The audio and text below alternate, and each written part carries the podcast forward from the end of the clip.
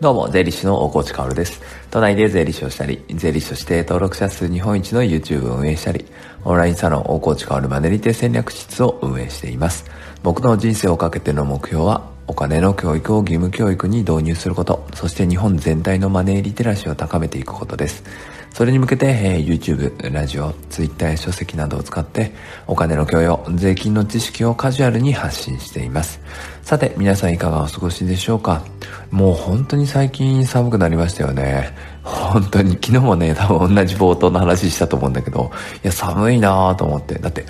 天気予報のね、こう見るとね、最高気温19度とかなってて、最低気温11度とかなってるんですよね。11度ってと思って、まあ寒いですよね。僕朝必ず散歩してるんですけど、もう朝は結構、秋というよりは冬ですね。うん、僕は冬は、あの、本当嫌いなんですけど、寒いからね。まあ、イベントごとはすごい多いけどね、でもちょっと寒いから嫌いなんですね。そんな感じで今日も本題に行ってみましょう。本題はですね、あれちょっとなんか、あの、シャープがタイトルに入ってるけど、みたいな感じで、これはボイシーさんの話をしようと思います。えー、あの、ボイシー以外でね、このラジオを聴いてる方っていうのはね、何のこっちゃって思うかもしれないけれど、僕はこの朝のラジオっていうのはね、ボイシーっていうね、アプリで撮ってるんですね。えー、それを撮ったものを YouTube にアップしてみたり、えー、他のラジオメディアにアップしてみたりしてはいるんです。で、えー、そのボイシーさんですね、まあ一番お世話になってるボイシーさんのファンフェスタというものが行われるんですね。それが、まあ、このタイトルにある、ボイシーファンフェスタ、噛みましたね。ボイシーファンフェスタというものなんですよ。で、これは10月24日に行われます。まあ、完全オンラインでね、えー、見ることができて、そして完全に無料で見ることができるんです。えっ、ー、と、前回2019年の時はですね、僕はまだあの、ボイシー、月に1回ぐらいしか放送してないからね、お呼びがかかりませんでしたが、あの、オンラインじゃなくてね、えー、こう、会場で、えー、お客様と、リスナーのお客様と、えー、パーソナリティとか交流するみたいなものだったんですけど、今年はあ完全オンラインなんです。ただね、出演者の人間、僕も含めですけど、この人間はですね、この人間っておかしいな。出演者のパーソナリティ側の人間はですね、あの、会場に集まって対談とかするんですね。その対談の様子を、こう YouTube で生配信していくっていう感じなんですね。僕は、あ対談相手がですね、えー、このボイシーラジオでもね、人気パーソナリティのライオン丸さん、ミッタンさん、まあ、投資の話をしている方たちですよね。えー、と一緒に対談をさせていただくことになっています。で、えー、まあ、ライオン丸さん、ミッタンさんはね、ちょうど、フォロワーさん、ボイシのフォロワーも、まあ、1万人をちょっと超えていて、まあ、僕と同じ規模ぐらいの、えー、ボイシーラジオを持っていらっしゃいますからね。えー、しかも、お金の話ということで、えー、非常に僕もね、楽しみにしてますね。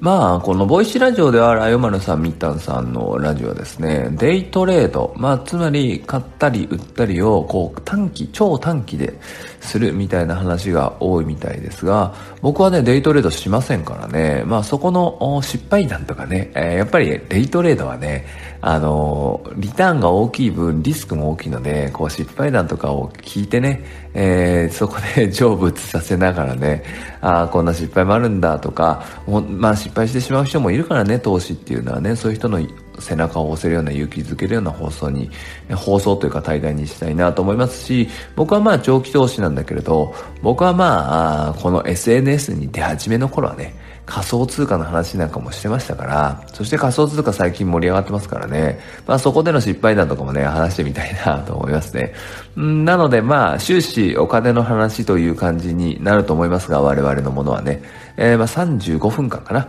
えー、14時30分からあ15時05分まで、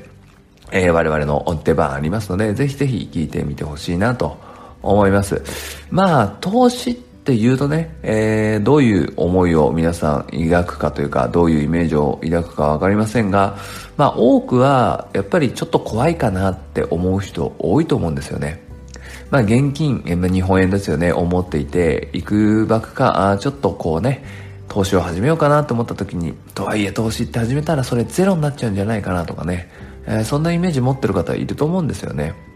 まあ先ほどのデイトレードとかね、えー、僕の長期投資とかね、えー、こういうもので、やっぱり、こう、投資にかけたお金っていうのがね、ゼロになることってあんまないんですよね。特にこう、長期投資の場合は、分散で投資をしていくからね、うん、まあ、その会社、分散したと、分散して投資した会社とかが、全部倒産しない限りはやっぱりゼロにはなりませんからね。ただ、デイトレードの方はね、よし、この愛している会社、一点突破だみたいな感じでね。えー、例えば、アップル好きだからアップルだけ買うぞとか、アマゾン好きだからアマゾンだけ買うぞって言ったらね、まあ、その理論上アマゾンとかアップルがね、倒産したら、その株式っていうのは紙切れになってしまうから、あ投資して0円になるリスクっていうのはあるんだけど、でもそれもね、あんまり現実的ではないですよね。で、まあ、投資投資って言うとね、まあ、世間でもまあ盛り上がっていますから、うん、ま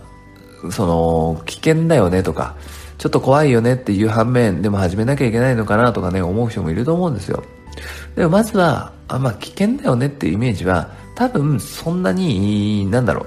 あなたが思うほど、一般的に初心者の方が思うほど危険じゃないんだよってことはね、えー、対談を通して、えー、話したいと思いますし、今日もね、ちょっと話したいなと思いますね。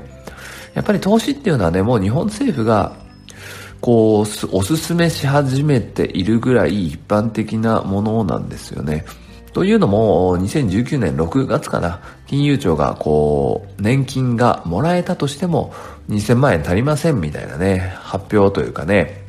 えー、こう、うん、文書報告だったかな。ああ、そうさん受け取らんとか言ってたけど、あそれでね、公表されて、えー、世間がめちゃくちゃざわつきましたよね。僕の YouTube でもその話っていうのは再三取り上げました。で、その時に日本政府はその文書でどうやって書いてあったか、報告書でどうやって書いたかっていうと、やっぱり自助努力をしてくださいって書いてあったんですね。年金は足らないんだから、自助努力、まあ自分で何とかしてねっていう話です。その時に、やっぱり出てきたのが投資なんですよね。そして彼ら、日本政府はですね、もうすでに確定拠出年金、通称イデコとかね、あとは積立 NISA みたいなものがあるから、それ使ってねっていう話をしてたんですよ。その時にね、まあ、イデコとか積み立て NISA とかよくわかんないです。何を言ってるんですか日本政府の皆さんってね、思った人もいると思うんだけど、これはもう商品の名前というよりは制度の名前なので、その中身っていうのはね、蓋を開けてみれば、信託、投資信託とかへの投資に他ならないんですよね。なので、日本政府は2000万円足りませんと、年金足りませんから、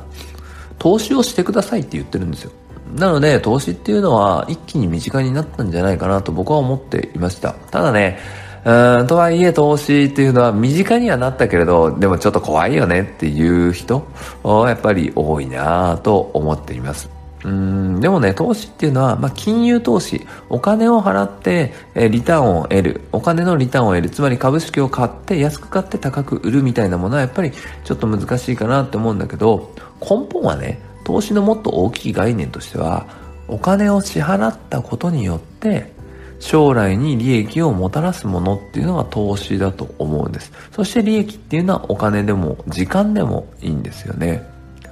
例えば僕たちはスマートフォンを持っているし、それは買ってますよね。つまりお金を出してスマートフォンを買ってるんですけど、それって将来に利益もたらしますよね。だって利便性とかあるし、例えばスマホ持ってなくて、電話したいな、連絡したいなって思ったらパソコン開かなきゃいけないし、公衆電話見つけなきゃいけないじゃないですか。ってことは時間とか浮いてるんですよ。これもやっぱ投資の概念の一つなんですよね。なので日常にも、金融投資ではなくてね、自己投資に近いものっていうのはたくさんあるんですね。なのでお金を支払うときに、この支払いっていうのは将来に利益をもたらすかなって考えるのが、まずは投資の第一歩だと思うんですね。で、その延長で株式投資とかがあって、えー、この支払い、つまり株式とか投資信託を買うことは将来に利益をもたらすかなって思って買うんです。その中でも僕がおすすめしているのは、長期投資ですね。えー、株式投資信託を買って、すぐには売却しないでね、将来に向けて、えー、積み立てていく。年金のように積み立てていく。そして、えー、上がったところで取り崩して年金代わりにするみたいなのを僕はお勧めしてるんですね。だから日本政府とスタンスは一緒です。そして対談するお相手ライオマルミッタンさんはデイトレードの話、一日で買ったり売ったりを繰り返す手法なので対談楽しみです。そんなボイシーファンフェスタ10月24日僕たちの出番は14時半からです。えー、チャプターにね、URL 貼っておきますので確認してみてください。それでは素敵な一日を最後まで聞いてくれたあなたに、幸あれ。じゃあね。